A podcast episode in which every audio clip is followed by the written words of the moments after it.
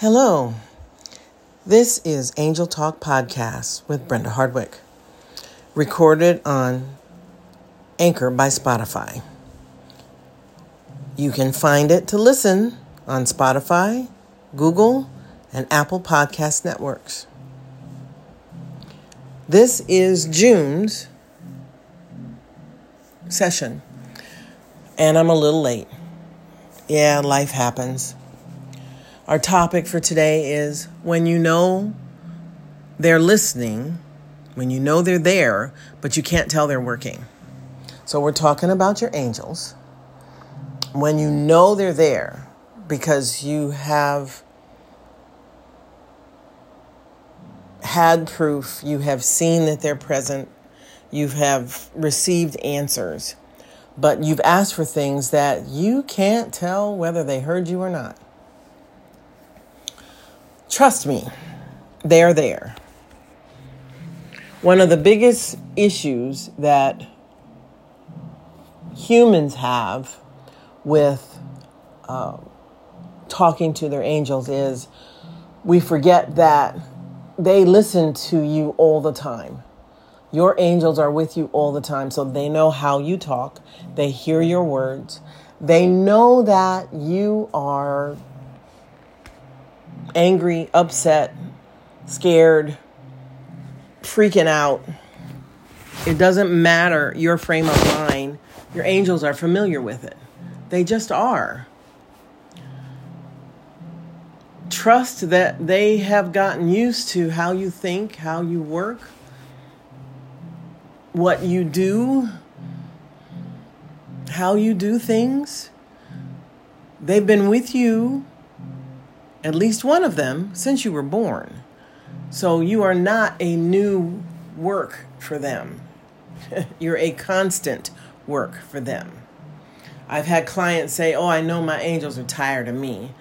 No, they don't get tired of you. That's a human trait. They don't get tired of you. They wait. They wait on you to catch up they wait on you to figure out what you want, how you want it, and then they wait for you to ask for it because you have to ask for it before they can do anything. You have to give them permission. We have free will. Now, that being said, what exactly does that mean? We have to give them permission. Well, that's just it. You have to say, okay, angels, I need your help with blah, blah, blah, blah, blah. I want you to help me with whatever it is that's on your agenda for this moment, for this month, for this week. You have to let your angels know that you need their help, that you want their help, that you are trusting that they will step up, step in, and do what's necessary for whatever it is you're asking, for you to get what you want, to get what you need, to get what you desire. All of this to your highest, best, and good. Ah, that's a caveat. Yes, it is. Because if you're asking for something that really isn't a good idea for you, you're probably not going to get it. What do you mean I'm not going to get it? Well, if you're asking for something that is detrimental to your health, to your life, to where you are in your uh, journey, they may not answer it the way you expect, the way you want it to be answered. You may not get what you ask for. Uh, my grandchildren, this last week of school, they're out of school now for the summer. Oh my goodness. Now we have to entertain them all day, every day. But they heard a part of a song. You can't always get what you want. Now I knew it was a song, I knew it was familiar, but I couldn't remember the tune, couldn't remember where it was from. And so I Googled it, and it was Rolling Stones, of course. You can't always get what you want. And so then I sang it for them, just the chorus line. The rest of the words were kind of above them because they're still four. But you can't always get what you want. But if you try sometimes, you might get what you need. And so that's what we've been saying to them. We said it to them all week because they didn't want to go to school but it was their last week. It was important that they be there. They didn't want to go to bed. They didn't want to. They didn't want to. They didn't want to. And it is a running theme even right now. I want to do this, not that. We ask them to do something and they ignore us, which is really getting on our nerves, but we have to keep reminding ourselves, therefore. And then I look at, well, how often do we do that to people? Do we hear what is being said and we ignore it? We do that all the time. I do it with the kids, I do it with my son and son in love. They say things to me and I just choose not to answer. Sometimes it's things that really require an answer. Sometimes it's not. Sometimes it's just because I'm feeling ornery. Because, yeah, I do that. I can be ornery too. But sometimes it's just because I'm feeling that kind of way, like a four year old who just wants to do what they want to do. I've had hard lessons to learn since being here in Portugal. It started before we got here, listening to both my sons and my son in love and my daughter in love saying things like, Well, mom, you really can't see that well. Well, mom, you really do have issues with how you walk. You fall down a lot. You do this a lot. You do that a lot. And I'm like, Since when are they watching what I do? And then one night I sat back and I just thought about it. And I realized, you know, they're kind of right. I do a lot of things that I used to be able to do really well, and I try to do it now, but it's not the same. At 65, this body is different. Carbon based, human, is been through some hell and back. All the parts aren't working the way they used to. Not like they were when I was in my 20s, or my 30s, or my 40s, or my 50s. I'm not the same. And neither are you.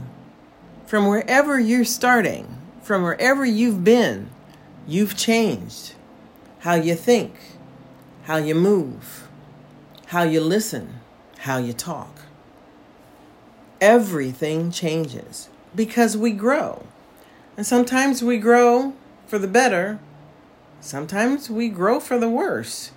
Because after all, we are still human. So when you're thinking about what you want to ask your angels, what is it you're going to ask? How you're going to ask. Remember, last month we talked about it's all about how you ask. So when you think about how you're going to ask and what you're going to ask, think about where in your process you are for whatever it is you want. If it's a new car, new house, new anything, do you have the money? Are you working? Are you bringing in an income?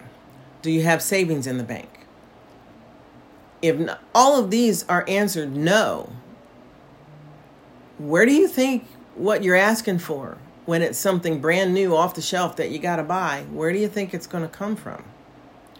They have to provide you with the funds, with the income, and with the ability to get it before you can get it. So that's like A, B, and C before we get to D, where you get it. Think about what you're asking for and how you're asking a lot of times they're doing a whole lot of work in the background where you can't see it, where you can't tell they're there, where you don't know they're working until oh, wow. That's new. That never happened before. Wow. Oh, some extra money came in. Where'd that come from? How did that happen? Okay, thank you, angels. Now, when you get that extra, what did you ask for? Hmm, is it enough to do it?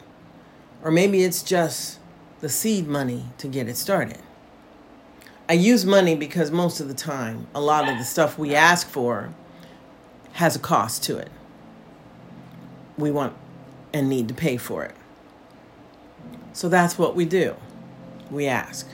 We ask for, I need blah, blah, blah, I want blah, blah, blah, without considering what needs to happen for you to get it. That's okay, but just recognize that if that's the case, when you're asking your angels to get you something, when you're asking them to do the work, when you're telling them what you want, you have to allow them to do the work, even if you can't see that it's being done. Or when they do it, they always do. And they're good at what they do. They're also good at not bugging you with the details. If you needed to know the details, you would. If there's something that you need to know to help it along, they'll let you know. Maybe you wake up one morning and realize, ooh, I need to bake a cake and take it to so and so. I need to paint a picture. I need to draw. I need to write. I need to string some beads. I need to say a prayer. Yeah? All of those things, any of those things, could be something that will help you get what it is you want, what it is you've asked for. It is amazing what they will do for you. I've had a rough month. That's part of why this podcast is late. I got sick. I hurt my back doing something stupid. Yeah. I have history in fitness, in health, in wellness, and I did something really stupid and hurt my back. And then, just when I was almost healed from that, I was riding a bus that had an accident. So it set me back another couple of weeks. And then, who knows how it happened, I threw a rib out of joint. One after the other, after the other. Now that's three, so I know I'm done. But holy jeez. What was the lesson I was supposed to learn from that? Slow your roll, Brenda. Something I have asked for needed me to slow down, take my time, pay attention. Sometimes growth hurts. Yeah. Even when you were a kid and you grew, your legs hurt, your arms hurt, your body hurt as you grew. It's normal. Sometimes the pain is worse than others. This pain, these last few weeks, required that I take some medication. Now, that's different for me because I've been using essential oils, prayer, and healing energy for all the illnesses and things that I've had to deal with with my physical body. Trust me when I tell you that wasn't enough for this back injury. It hurt too much. The spasms were unbearable. So, painkiller, muscle relaxer. Haven't had to take any of that since before I had back surgery way back in 2007 or 8. And my body wasn't used to it. It helped, it made a difference. And yeah, I'm still in a bit of pain, but I've stopped taking all of that stuff because the pain is at a level I can handle it the spasms are no longer happening. The rib, as strangely as it popped out, went back into place. So I'm healing. But getting here took three and a half weeks. And it wasn't pretty and it hurt. And I had to rely on people that I didn't want to rely on. The kids. I had to ask them to do things for me, I had to ask them to help. This was part of my lesson asking for help. Because at 65 and getting where I am right now without asking anybody for help, it's hard to not only ask for help, but to allow the people that can help to do it. Now let's shift that to your angels, your posse, your guides, those that are energetic and there to help you. Asking for help is hard, especially when you're asking and trusting that they're going to do something that you don't know how it's going to happen, you don't know where it's going to happen, and you can't direct it. And you can't help it. Yeah, that's a thing.